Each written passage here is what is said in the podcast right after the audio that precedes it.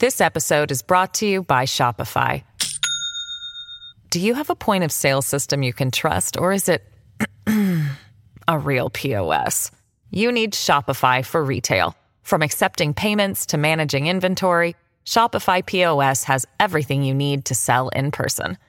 Go to shopify.com slash system, all lowercase, to take your retail business to the next level today. That's shopify.com slash system.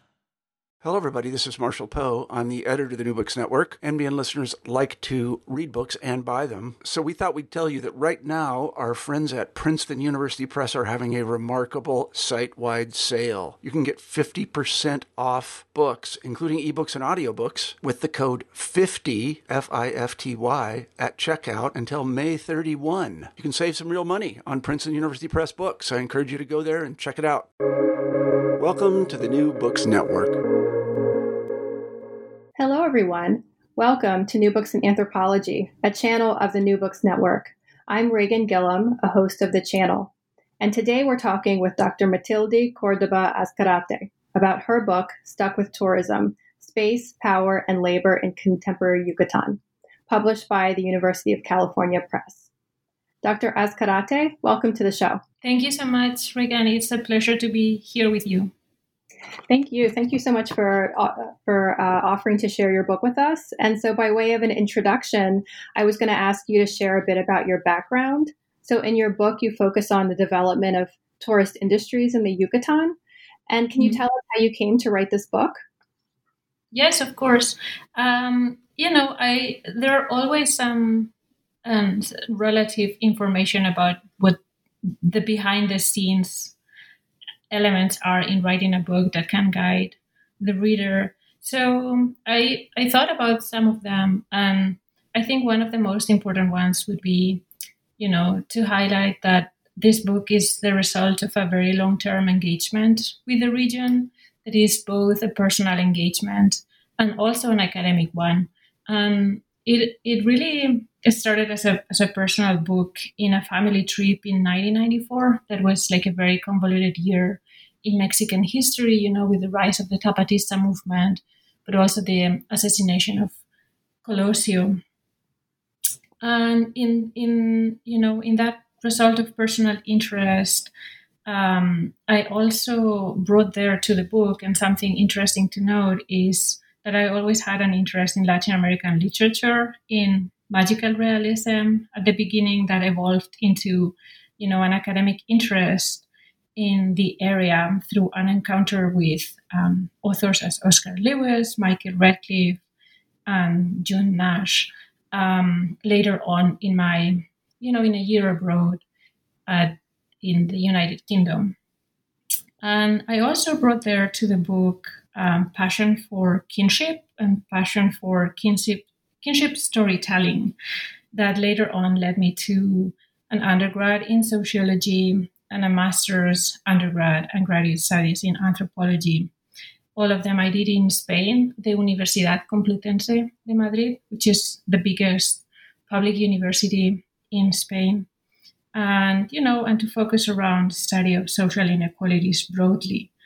So, something interesting to highlight here is that the book that you've read is not the result, is not a direct result of a PhD, although it partially builds on it. I I would say I began conceptualizing it after completing my PhD in anthropology, which I finished in 2007 uh, during postdoctoral research as a Fulbright Fellow in CUNY in the Graduate Center around 2010 2012.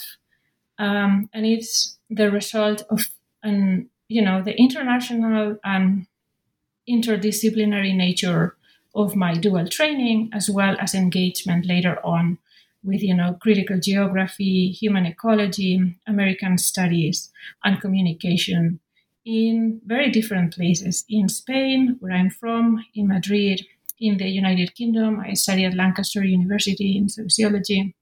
Also in Mexico, where I did um, several research stays at the CINVESTAV and other institutions, and also too in the United States, but later on in my career. So I was required to move between disciplines, but also different ways of understanding boundaries between disciplines that I think is something that I hope comes up in the book. Um, and my interest in tourism, you know, it came later on at the time of writing the PhD. And it was as part of selecting topics to do, like the first anthropological fieldwork, which in Spain was mandatory to do in the area where your mentor was an expert in.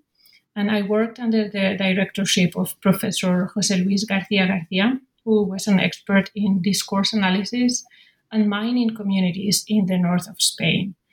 So I I started with the idea of doing field work in a mining community in Asturias, and it sounded very daunting for me. And I was really interested in questions of development discourse in a very you know post-structuralist way. I wanted to understand discourses around uh, development needs and labor struggles in the north of Spain and in rural areas in particular, but mining sounded like a bit too much for me.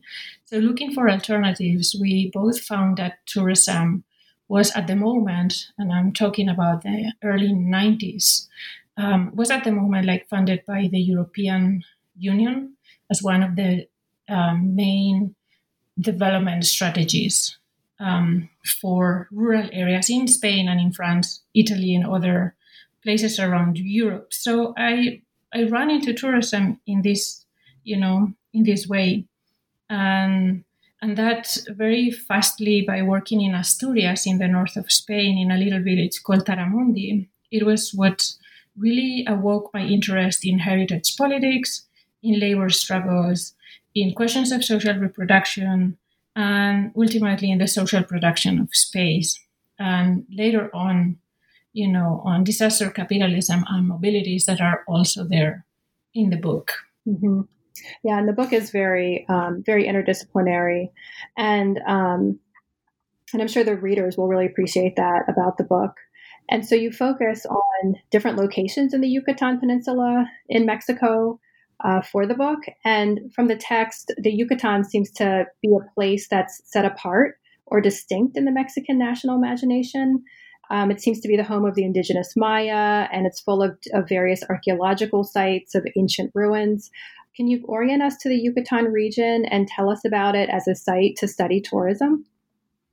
Yes, of course. And is it this is like you know it, it's a, a great and probably the most difficult question like to resume what Yucatan is or how it how you know how to approach it because it's such a prolific region in you know it figures prominently in popular imaginaries about place but also in academic ones right so in in the popular imaginary um, and, and mostly in the united states the yucatan peninsula is considered as you know as gringolandia as like a playground for north americans canadian and european tourists too. but it has not always been the case. Like, you know, tourism in the Yucatan um, started less than 50 years ago, and it has now become overly present. Um, it also figures, you know, um, majorly in the popular imagination as a place where the dinosaur age um, collapsed um, in the Yucatan Peninsula, close to the port of Progreso by the Gulf of Mexico. You will find the Chicxulub crater um, that is thought to be the place where the meteorites um, fall that mark the end of the dinosaur age. And the region is also known to be like a central node of the Mesoamerican culture and one of the six cradles of civilization. And you know that that would be like the popular imagination of the region but if we think about the academic one and the popular imagination of the region is deeply influenced by the academic one we would see that the yucatan peninsula figures prominently as an object of scientific inquiry into culture into mayan culture uh, particularly and is like um, a major object of study for anthropologists, classical ones, um, archaeologists and historians. And it is in this scholarly work that you know um, that depictions of the Yucatan, as you say, Reighan, as a world apart, as a marginal periphery, as another Me- Mexico emerges. Um, and it's very important to think that this, um, you know, that the Yucatan Peninsula is part of Mexico, although it's relatively isolated from the rest of the Mexican geography. It has three states. It's, you know, it's located between the Gulf of Mexico coast to the west and north and the Caribbean Sea in the other side. Um, and it's you know it's geologically a region that features a unique physiographic conditions such as karstic limestone that you know if i had to translate it i would say it's a region that has no mountains and that has no superficial rivers. Um, and it's a region that as the rest of the caribbean and other latin american scenarios you know it, it has been characterized by physical mobilities um, that um, you know, of migrants and importantly, resources. Economically, the region was, um, for the most part of the 20th and, and uh, 19th and 20th century, it was dependent on a monocrop economy called uh, or sisal, uh, that was um, an export industry.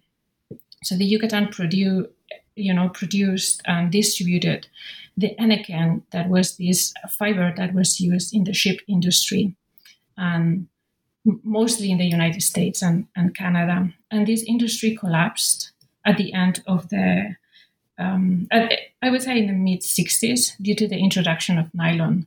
And the important thing about the Henequén industry is that it was not only an economic system, but it was also a socio political and um, a cultural one. So it really organized deeply social relations and cultural imagination of the region. And it was as a result of the nylon, um, the introduction of the nylon in the global market and the demise of the Henequén that the Mexican state started to think about tourism. And, and they started to think about tourism as a development strategy in really in modernization terms. Like, let's get the Yucatan region out of this pocket of poverty where it has uh, where the Henequén demise has left them.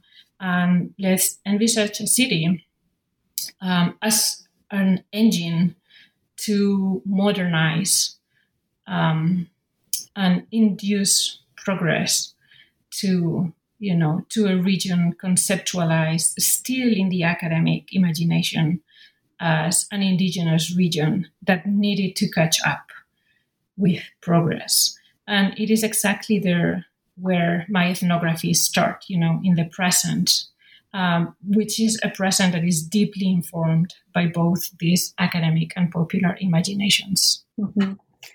And so your ethnography, it looks in depth at four different sites in the Yucatan, um, Cancun, Celestun, Temozon, and Tekit. And each case study focuses on a different form of tourism. And you argue that tourism rearranges spaces and extracts resources from a given location.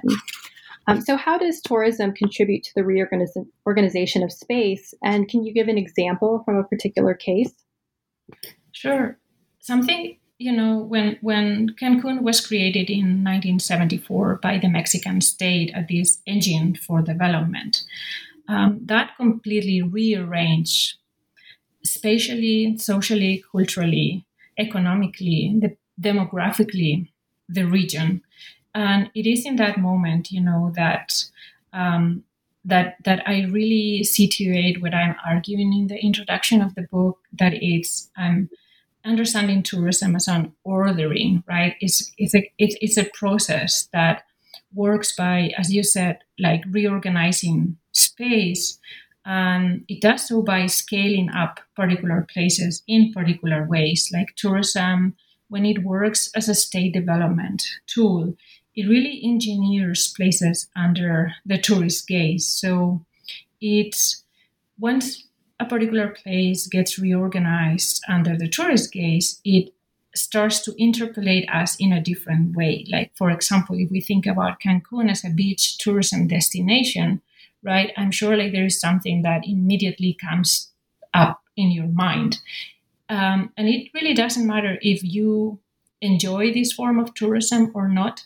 I'm sure that when I said Cancun and I said idealized beachscape or Caribbean beach, you're thinking about a particular texture of the sand and particular colors into the ocean and also particular, you know, experiences there. Like you want to relax, you want to escape, um, and remaining in that um, space, re- in, that space of the imaginary, like for Cancun to remain in that, playing as that, you know, place image in the global market, there is a lot of labor involved, and the labor that goes into creating and securing Cancun in its representation for the global market is the one that I've looked at and the one that I've been interested in.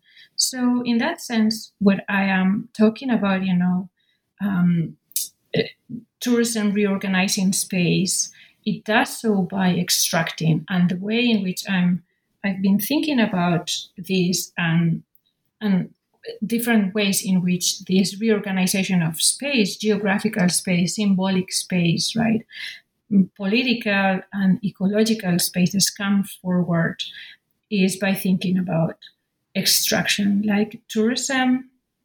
Um, as you were saying, you know, rearranges a space in a predatory way because when it's coupled with state development, it really acts like a classic extractive industry. You know, it obeys multi-scalar logics that manufacture consent around a place, like Cancun as an idealized beachscape. It is capital intensive. It reduces life and animal species as pink flamingos that um, you read in the book to capitalist resource conversion and surrenders life and its futures to, to financial whims. Um, tourism development is still premised upon territorial enclaves. And in order to imagine a Caribbean beach in the way that I have described before, you really need a coastal area. You really need to be at the point in the planet where the sand and land meets the ocean. And in that way, you know, classic extractive industries work in that way. You think about mining or extractive pits. You can think about tourism destinations in the same way. Um, the tourism industry also rearranges space in this predatory fashion because it's always looking for new assets. But differently from other extractive industries, um, the assets that can be incorporated into the tourism industry are really endless. Like everything can fall into the tourist gaze from an emotion to a particular natural resource.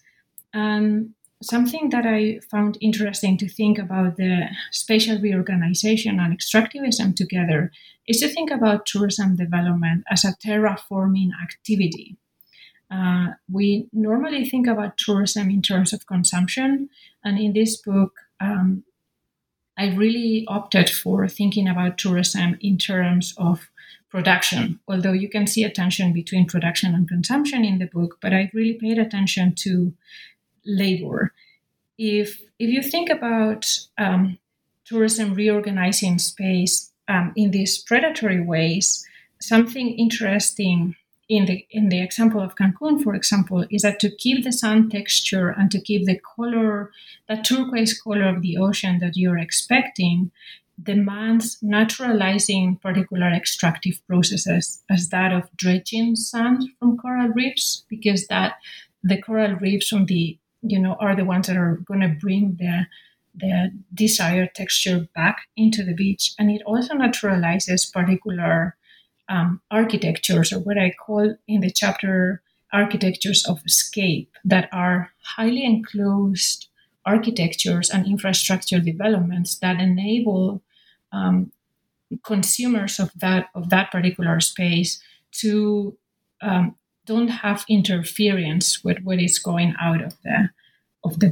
bubble of relax and and escape. Another example I can, you know, you can um, see this, and I can and I thought about is if you think about um, ecotourism development in Celestun, you were going to think about how um, what was a fishing community, a very large fishing community, when ecotourism started there as a state development tool, it really uh, became spatially and socially reorganized around a particular flagship, flagship you know, um, species, the pink flamingo, and hence tourism flows, but also labor and capital and you know kinship relations became completely reorganized around where the pink flamingo was at the story and at the beach. And the rest of the community and it's a huge community of over 10,000 people became completely neglected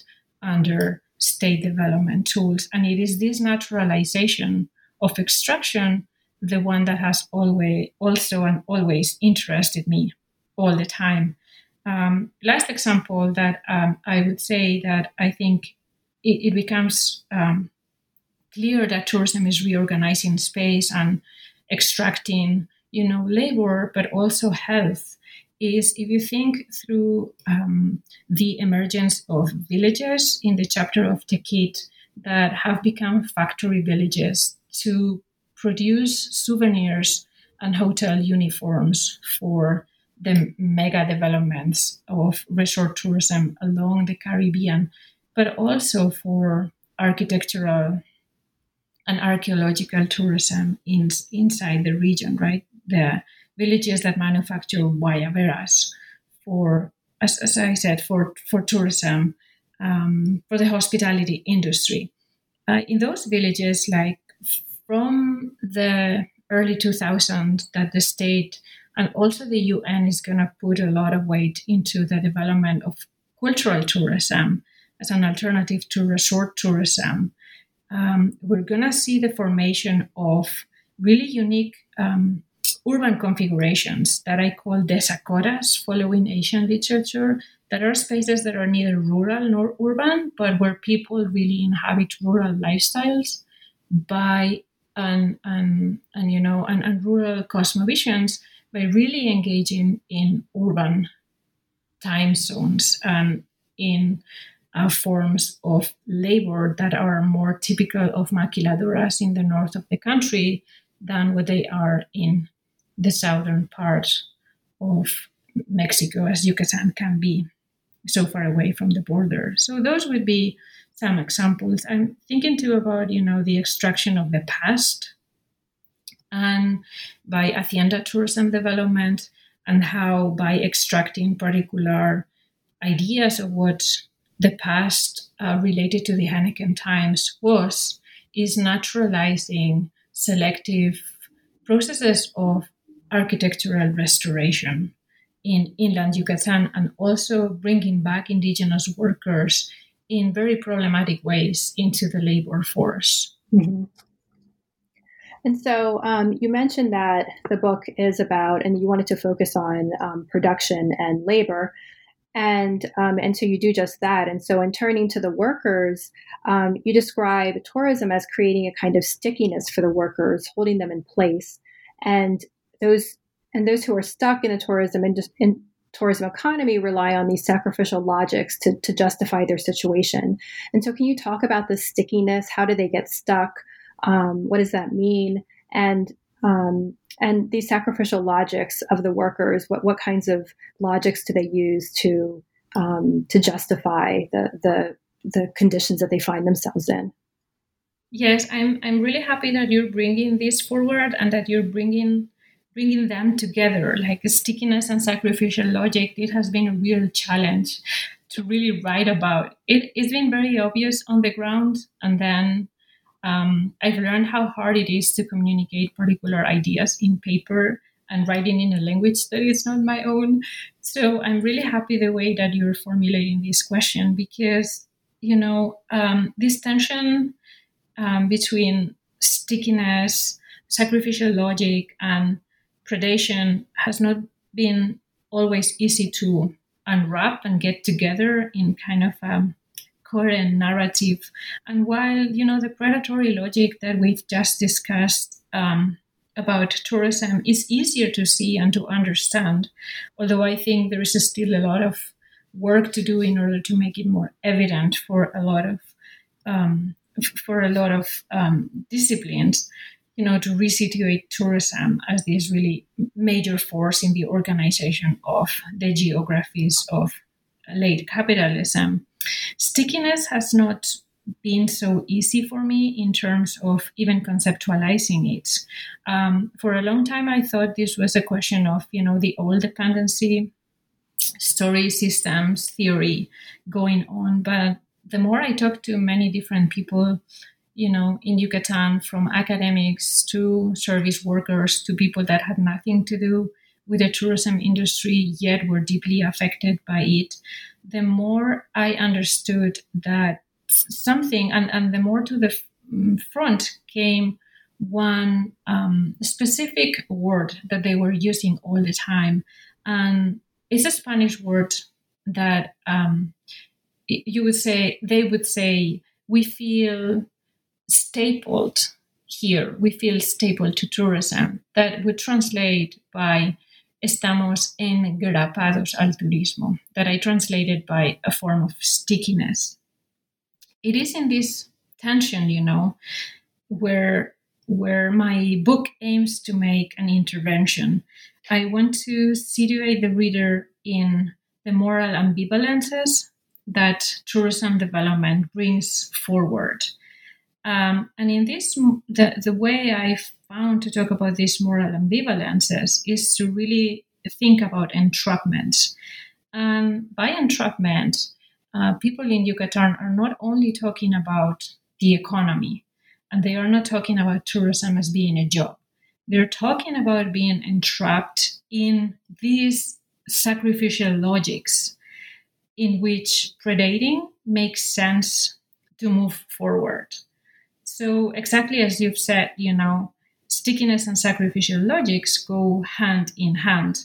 And what I was able to see is that in many ways, people were explaining that, you know, tourism entraps and traps and stuck us in place because it enables and it provides uh, for the amelioration of otherwise pre- precarious presence, right? And and when they when they were talking about um, being stuck, they were always talking about um, they were always talking in terms that we could say were place specific that in many ways it basically meant, um, on the one hand, not having to migrate mostly to the United States or not having to migrate from rural inland areas to um, spaces of perversion as they imagine them to be, like Cancun, uh, or not having to take that route of, you know, um, being up, uprooted from the land and the people that they loved.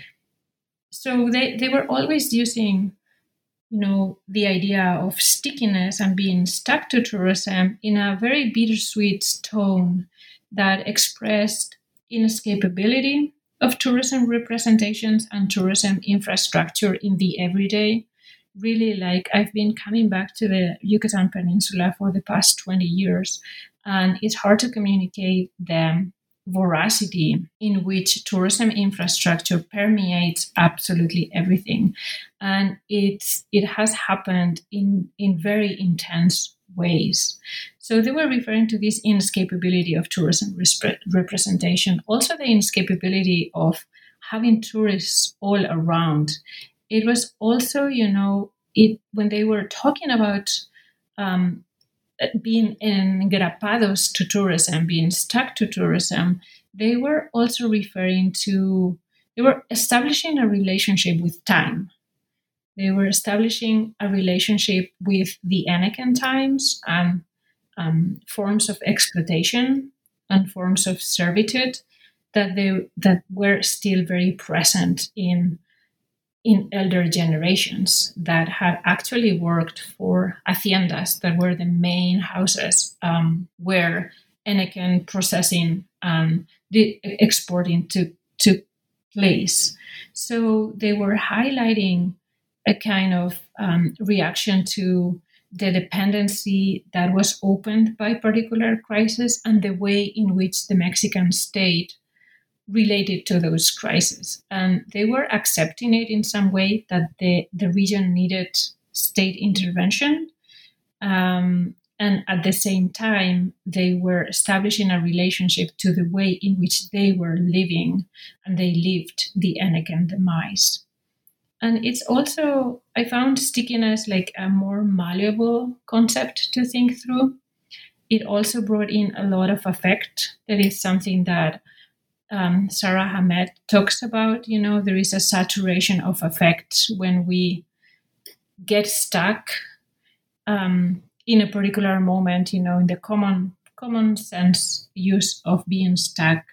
Um, you know, or being particularly attached to a particular place, not that much as we are thinking about right now with coronavirus, right? Like we're stuck at home, um, but which is also place place specific, right? But there is effect going on. It might be fear, but it might be also, as it happens with tourism, it is basically the promise of a better life.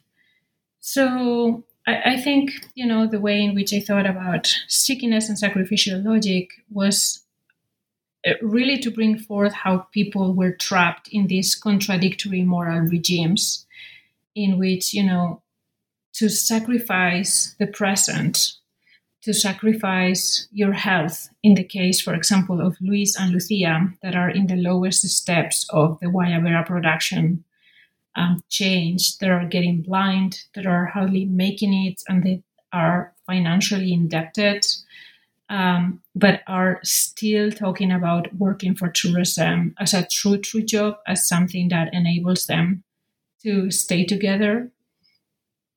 Um, that I, yeah, I, I think you know it, it's is the way in which people you know strategically decide with what parts of the predation they want to get forward.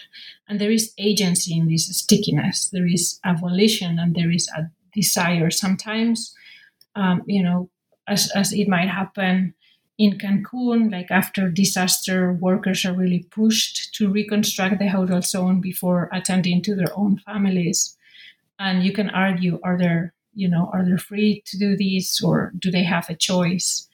Um, or not. But the fact that many of them are deciding to reconstruct the hotel zone because they know, as they say, that that the hotel zone in Cancun is the chicken of the golden eggs, you know, makes the volition there, um, at least in the micro and individual level, not that much if we look at the structural level. Mm-hmm. This episode is brought to you by Shopify. Do you have a point of sale system you can trust, or is it a real POS? You need Shopify for retail. From accepting payments to managing inventory, Shopify POS has everything you need to sell in person.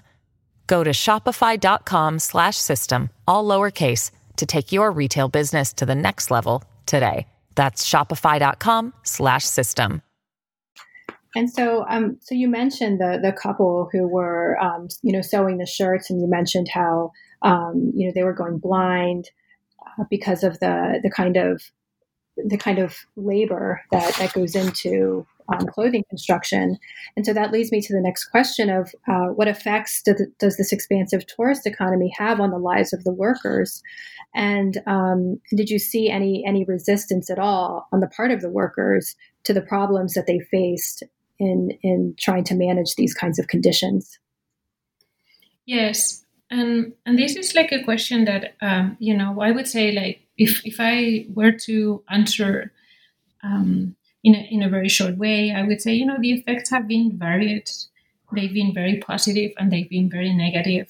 I've tried to run away from um, from what happens a lot with tourism literature that ends up being an evaluation of oh tourism works or tourism does not work it has it has good effects or bad effects but something important that i would say here is that you know I, i've thought about this question a lot and when i found myself being too pessimistic i was always thinking about you know in in how many ways tourism has helped and how. So this has been a tension that I've been trying to pay attention, and I've done so, you know, um, a different scale. So I would say, you know, there is a, a question of scale of analysis and also of people's own positionality in regard to the tourism uh, industry or uh, or or to particular tourism ventures that we need to look at in order to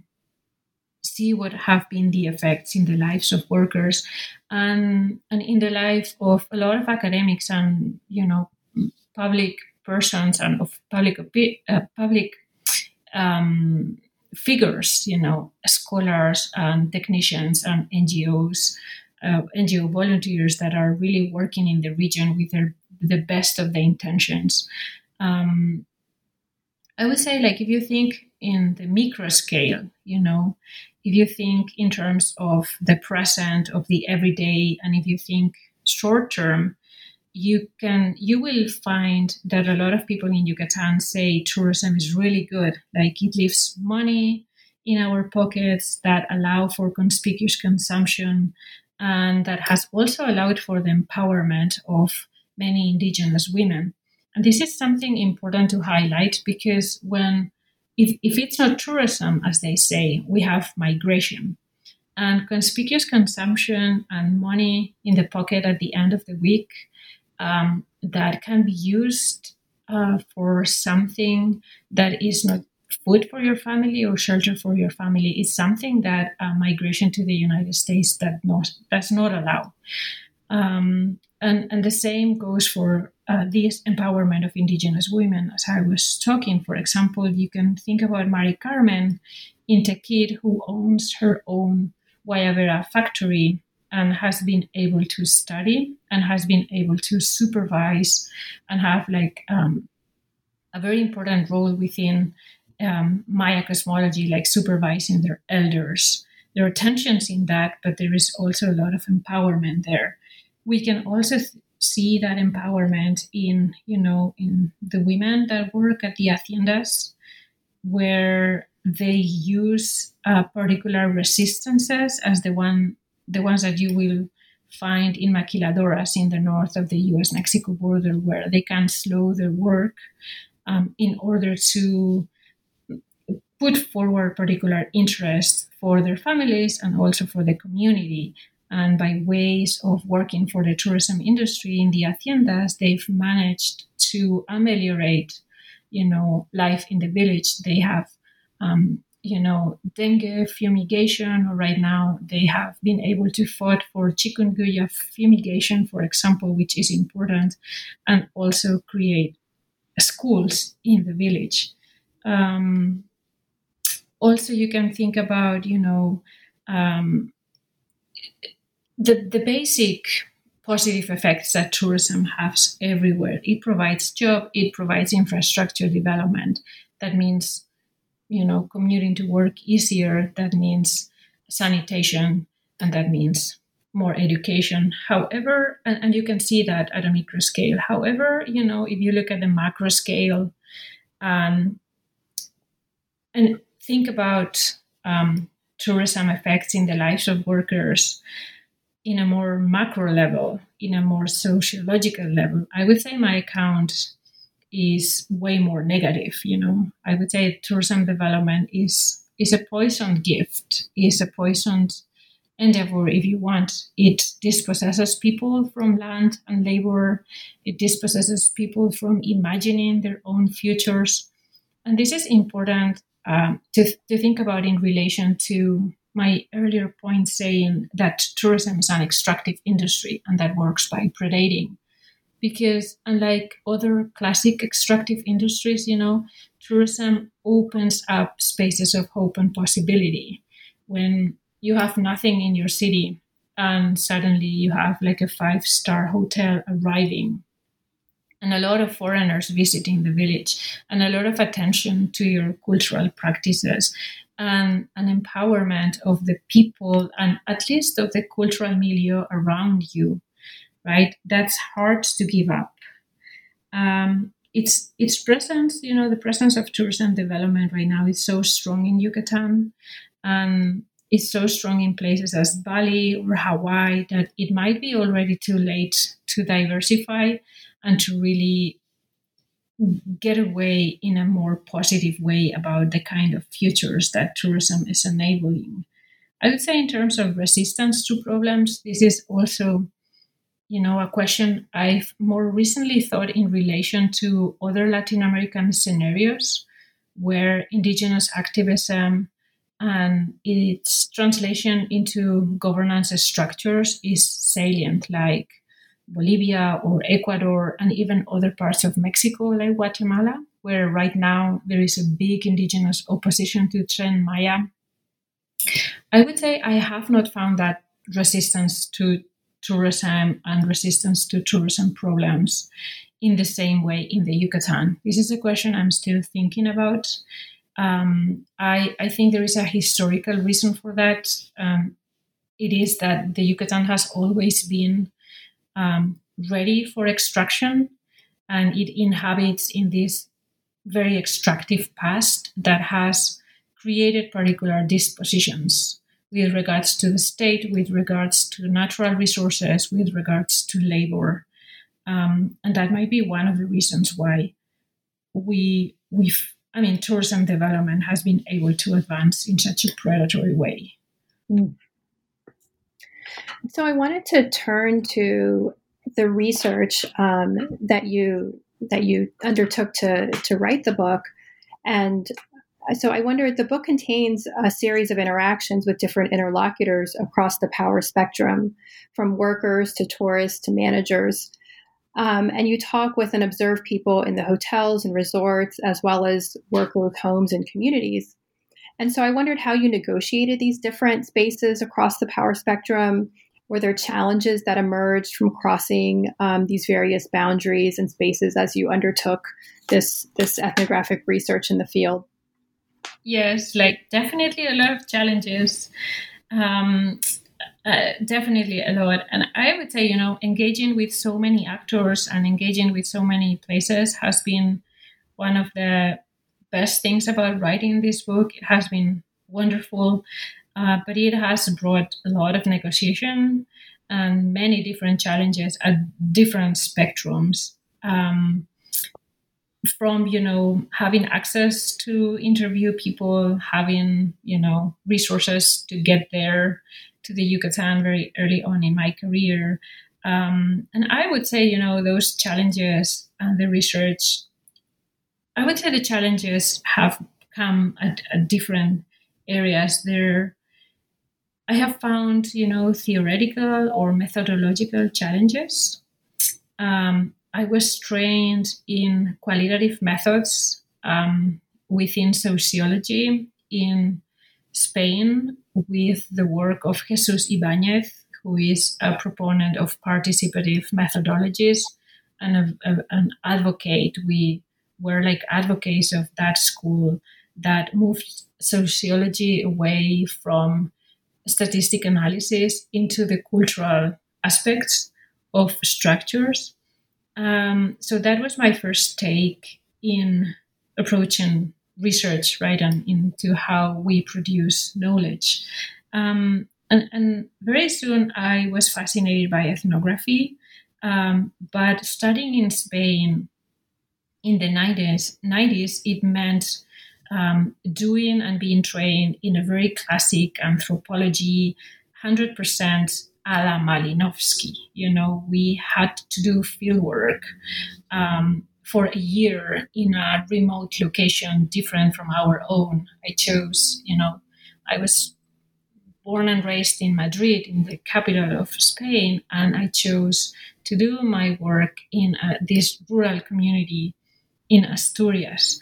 Um, and that was where I learned by working with elderly populations um, I learned a lot about silences and I le- learned a lot about how to negotiate my own, you know, urban self in a rural landscape that I was not aware of, but I all I was always trying to see regularities and systemic relations, and I think that's something that permeates the entire book. Um, I learned to see them first and then to go down if you want, or to zoom in to the personal.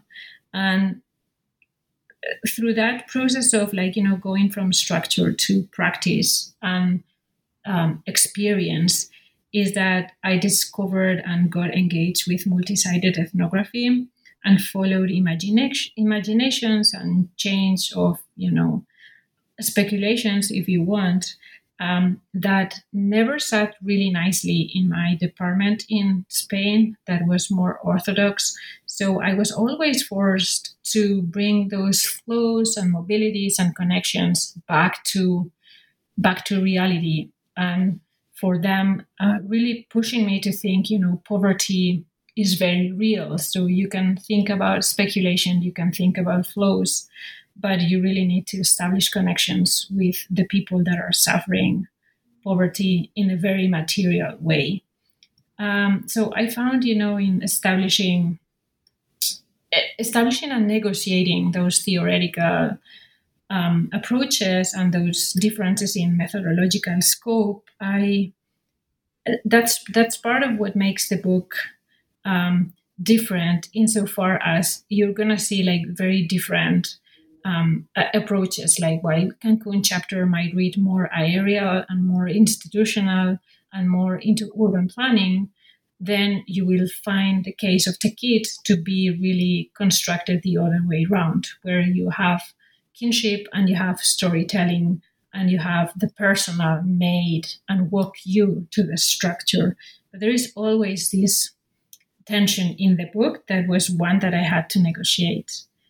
The other, I would say, the other kind of struggles or negotiations going on were more personal ones or the ones that come from, you know, from more personal conditions. That is everything that did not go into the book, right? It's starting research in Yucatan as a Spanish scholar and as and, and above all, like, you know, as as a Spanish student Uh, as, as uh, someone that looked gringo but spoke perfect Spanish, and and that opened a lot of doors because that signaled to that signaled to an interest in culture. When I arrived to the Yucatan, I worked in Celestun, and Celestun is not an indigenous place; it's a place with, where Spanish or Castilian uh, uh, as we would say, is the main language. So that very easily opened a lot of doors for me because they were seeing um, a gringa, but they were relating to someone that could really speak the language and connect um, by talking about, you know, culture and also not talking about nature that much because that was like a natural protected area and all the visitors and academics they received were really from the natural sciences. So language was important. Being, you know, um, arriving there, um, you know, as a student um, from Spain, then coming back to the region months later and years later, I came back, you know, married but without children, then I came back married with one child.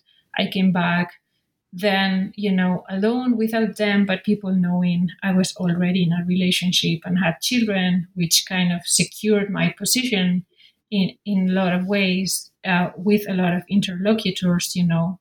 It gave um, trust in the sense of places I would be allowed to enter. Um, I also, you know, came back with my little daughter, and that opened up another whole load of you know relationships. And and I came back over time with different academic positions and, and funding bodies. So all the first part of my research, all my postdoc, or sorry, all my you know undergrads um, undergrad experience in the Yucatan and graduate experience I did thanks to a fellowship from the Ministry of Spain, but was really succinct.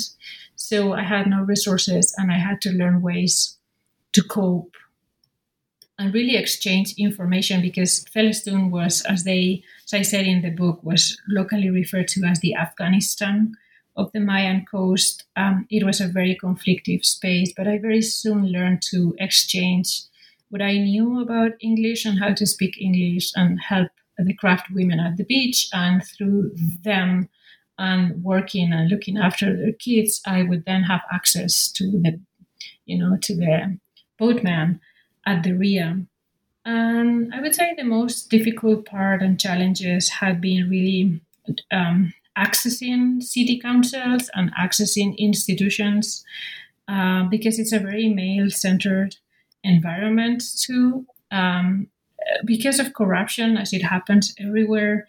But when you have like a foreigner looking into development, um, there there's a lot of suspicion. So it took me a lot of coming back and returning to the area to be able to access particular documents.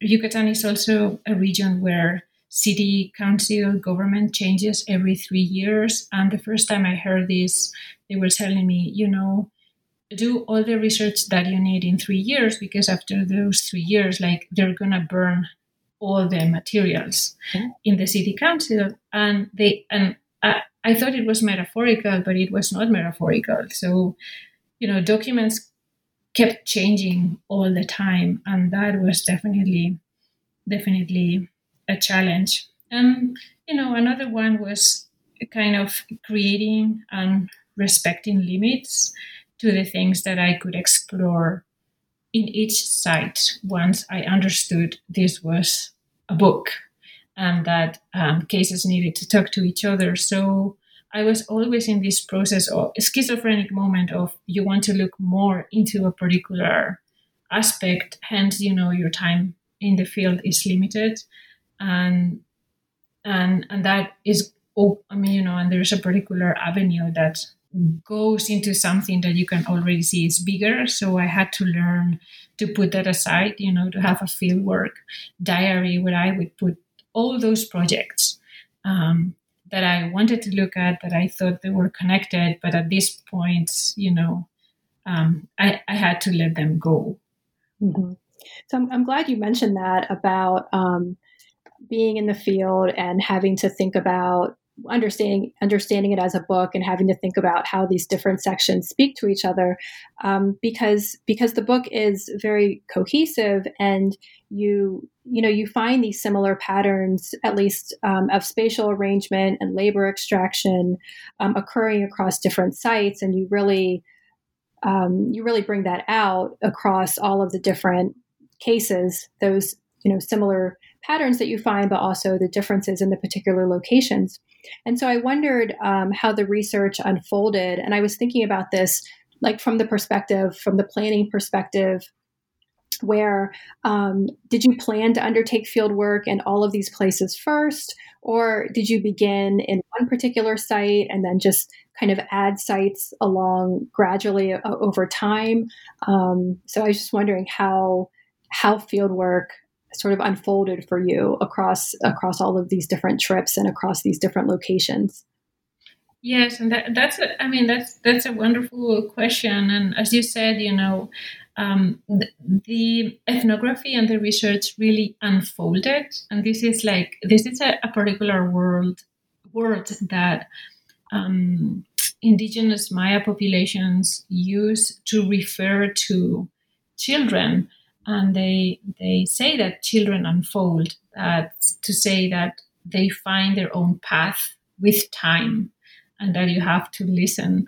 So i i would say that you know um, i did not plan to have these four cases together in a book um, until um, really after my phd so there have been no limits in and and not I would say like a statistical selection of places, um, but really like a gradual incorporation of sites and problematics. Sometimes it was the site first and then the problematic. Sometimes it was the problematic that came first and then the location, the geographical location would come later. But uh, something that you you know that I that I that I think about is that because it was it is this is not a book that comes out of a PhD, I had way more flexibility in thinking what could be there. So the my my attention to a particular site started in in Celestun in the community that is trapped in a natural protected area in the Gulf of Mexico I started to look at Celestun because I needed and I wanted a comparative binational project to work on development policies that could talk to my research in Spain, in Taramundi, where the European Union and the World Bank were channeling a lot of money to work on rural tourism as a development strategy. And by talking to a colleague in my doctoral um, program, she mentioned Celestun and she said, you know what, like the kind of funds that you're talking for that are happening in Spain are also happening in this place in the Yucatan Peninsula that I don't know if you know, um, that is called Celestun. So, since I knew the Yucatan Peninsula, I had never heard about Celestun.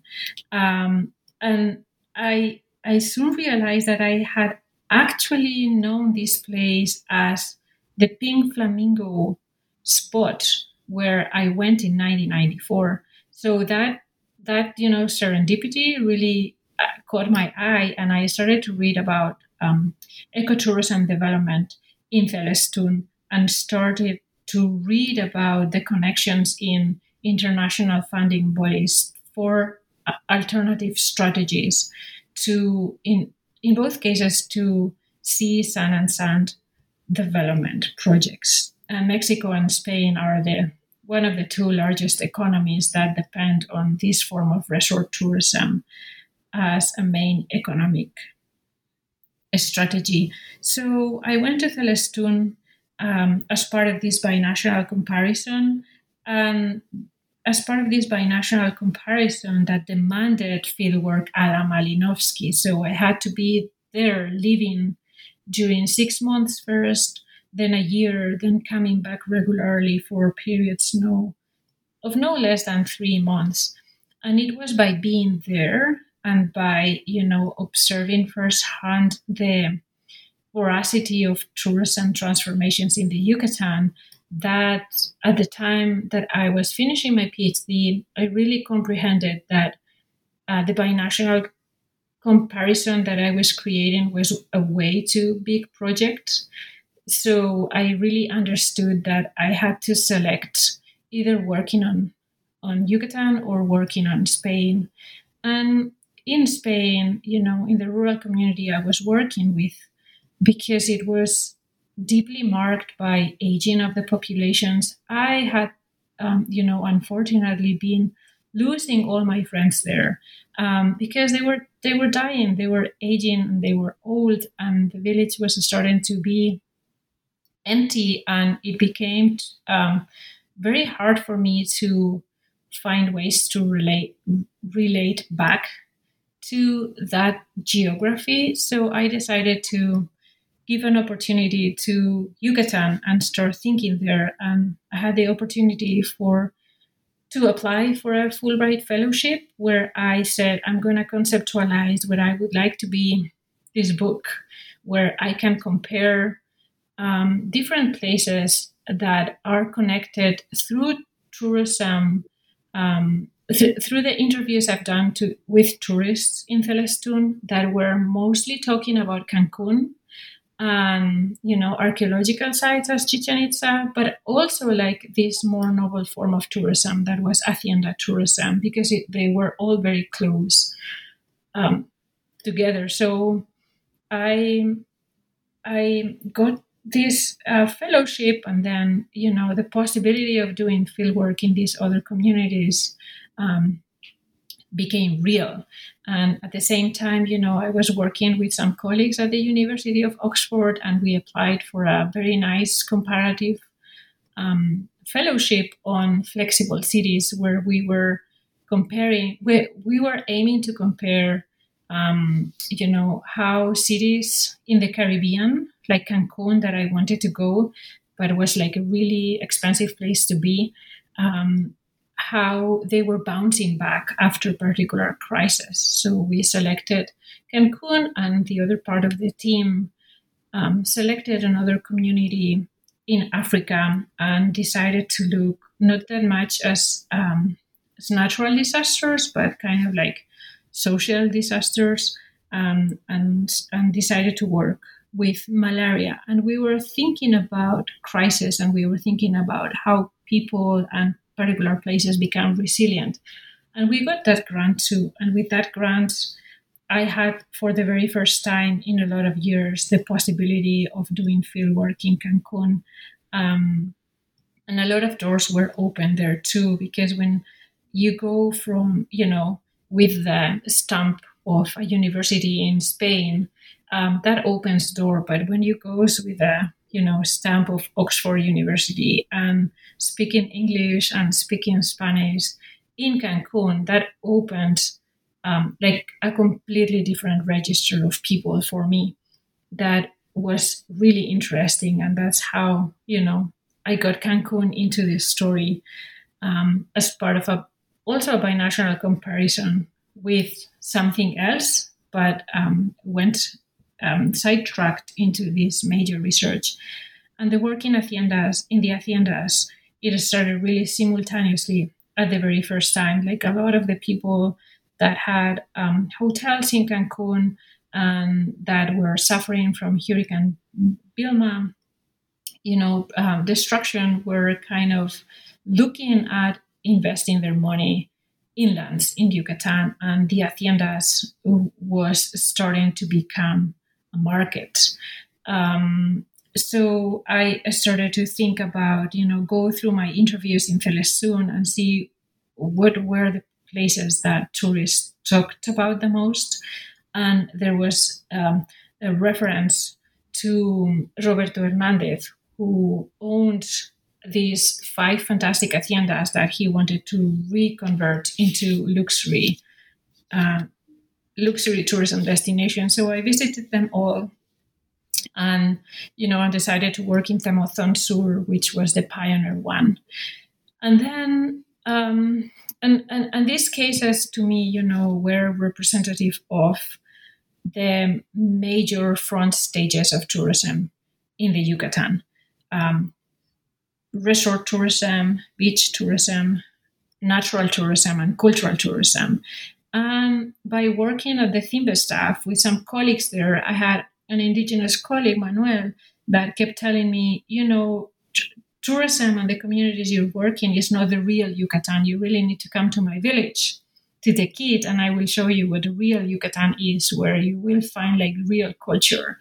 And that's how the came into being in the text. And even even when Manuel was from there, um, we we went there on a summer afternoon and I could see everybody sewing at their homes and we were wondering I was wondering what what are these people confectionating and he said well, those are like guayaberas, like tourism uniforms and, and souvenirs. And it was in that conversation and both looking at each other that he suddenly saw, and I suddenly saw that this place was completely connected to the other cases I was studying. So I would say that's like the behind the scenes story of why these four places and why them together. Mm-hmm. That is so so interesting to hear how um, all of that all of that came together. Um, and so finally, so tourism is a process that implicates a wide swath of people and has become a ubiquitous part of travel. And I would think that many people would find themselves as a tourist at some point or another. And so, um, are the processes that you identify in the Yucatan applicable to other locations? And what should we take from the study as potential tourists um, ourselves? Yes, definitely. And, you know, John Urry and Zygmunt Bauman, they said, uh, you know, modernity came with this imposition like we're tourists even when we do not travel and even when we do not want to be tourists. So um, I think that as far as you understand tourism as a major vector that animates the territorial transformations of our contemporary geographies, you will see a lot of elements that can travel with you to other places. I would say most of the dynamics that I have highlighted in the book are applicable to other, um, I don't like to call them this way, but like third world economies or the global south and places that are hyper dependent on tourism as a sector of the economy. Um, and, and as you said, you know, the important thing I would say is to look at tourism as a process. It's not just a business. It's not just a sector of the economy. It's not. It's not just you know a rite of passage in your life or a punctual experience. Like destinations are not there. Destinations need to be produced and made stable in a particular way for you to consume. So I would say, you know, as tourists, we have a lot of a lot to reconsider, um, a lot of forms of travel that we could reconsider, and thinking that we that tourism is travel for pleasure, right? But traveling for pleasure stops being a right, as the UN says, in the very moment in which it is predicated upon oppressing others and upon, you know, creating very unsustainable uh, relations regarding the environment. So there's a lot to reconsider. There is a lot to rethink in terms of the relationship between tourism and climate change and tourism and crisis in general. And I think coronavirus, a pandemic right now, is pointed at those crises um, highly, and it's also pointed at the centrality of tourism in the organization of our contemporary societies. I think we need to elaborate and strategize, and this is you know strategize in decolonial tours and this is something that is going on right now very strongly within critical tourism studies um, and we need a lot of education and exposure to cultural diversity and to other points of view. I would say, you know, that leisure should never come at the expense of others, and that as far as we can see that, um, we need to react and we need to resist. And as Marisol de la Cadena would say, you know, there is a lot of uncommoning to do there. Mm. That's that's very important. And so, finally, um, now that this book is out and in the world, um, what are your projects that you have on the horizon um, or any current projects that you're working on now? Yes, uh, thank you for that question. Like, I, I think that my cur- current projects, you know, they grow organically from this book. I've just also finished like an edited book on tourism geopolitics with my colleague uh, Mary Mostafa from the University of Manoa and Roger Norum from the University of Oulu in Finland. Finland. And this volume, Tourism Geopolitics, will be out and made open access by the University of Arizona Press in the spring 2021. It's already there in the catalog. It's a book that, you know, that we conceptualized, I think in the last stages of writing Stuck with Tourism where I became increasingly concerned with the role of tourism in larger geopolitical issues, in particular, its absence in discussions around climate change, but also in its um, use in governmental discourses to legitimize increased surveillance and the militarization of public spaces in many European countries. Um, so that's one project I, I've worked on that it's it's almost out um, I am I've become increasingly interested in questions of you know mega infrastructure projects and emancipatory politics. Um, and, and that grows organically from the conclusion of the book, where I was exploring the embrace of Tren Maya, this large rail infrastructure development commissioned by the left wing Mexican government in the name of redistribution. So I kept asking how how is it possible that an ecologically unsustainable mega project such as this one is being embraced by left-wing governments in the name of el pueblo, you know, of the people. Um, and in this project on, you know, mega infrastructure projects, I'm really interested in, you know, in asking questions about about the future in asking questions about like for example you know what drives the temporal and spatial coincidence of mega development projects uh, and emancipatory projects and how it is that these seemingly opposed projects can come together um, and what are really the future making capacities of these projects. I've, i'm working on um, on, on you know on, on different chapters for different edited collections. One of them works on looks a little bit more at the case of the haciendas and looks at you know the construction of a lived archive, um, a, a lived transnational archive that is shaping the production of what Mayanness is in Yucatan. And the other one really looks at something that is not in the book, but is, uh, is mentioned here and there, and it's the emergence of solidarity tours that are entirely community driven, not state led driven, and the way in which they can open up alternative futures that are ideally more sustainable are more um, you know community driven and you know i'm doing a lot of work in a group that i co-direct with my colleague Elana Zilberg at uc san diego that is called the nature space and politics group where we're really looking right now at questions of you know speculative writing and also technoscientific utopias so questions that deal a lot with time um, and with climate change. Great. So we'll look out for um, all of that work that's going to come out.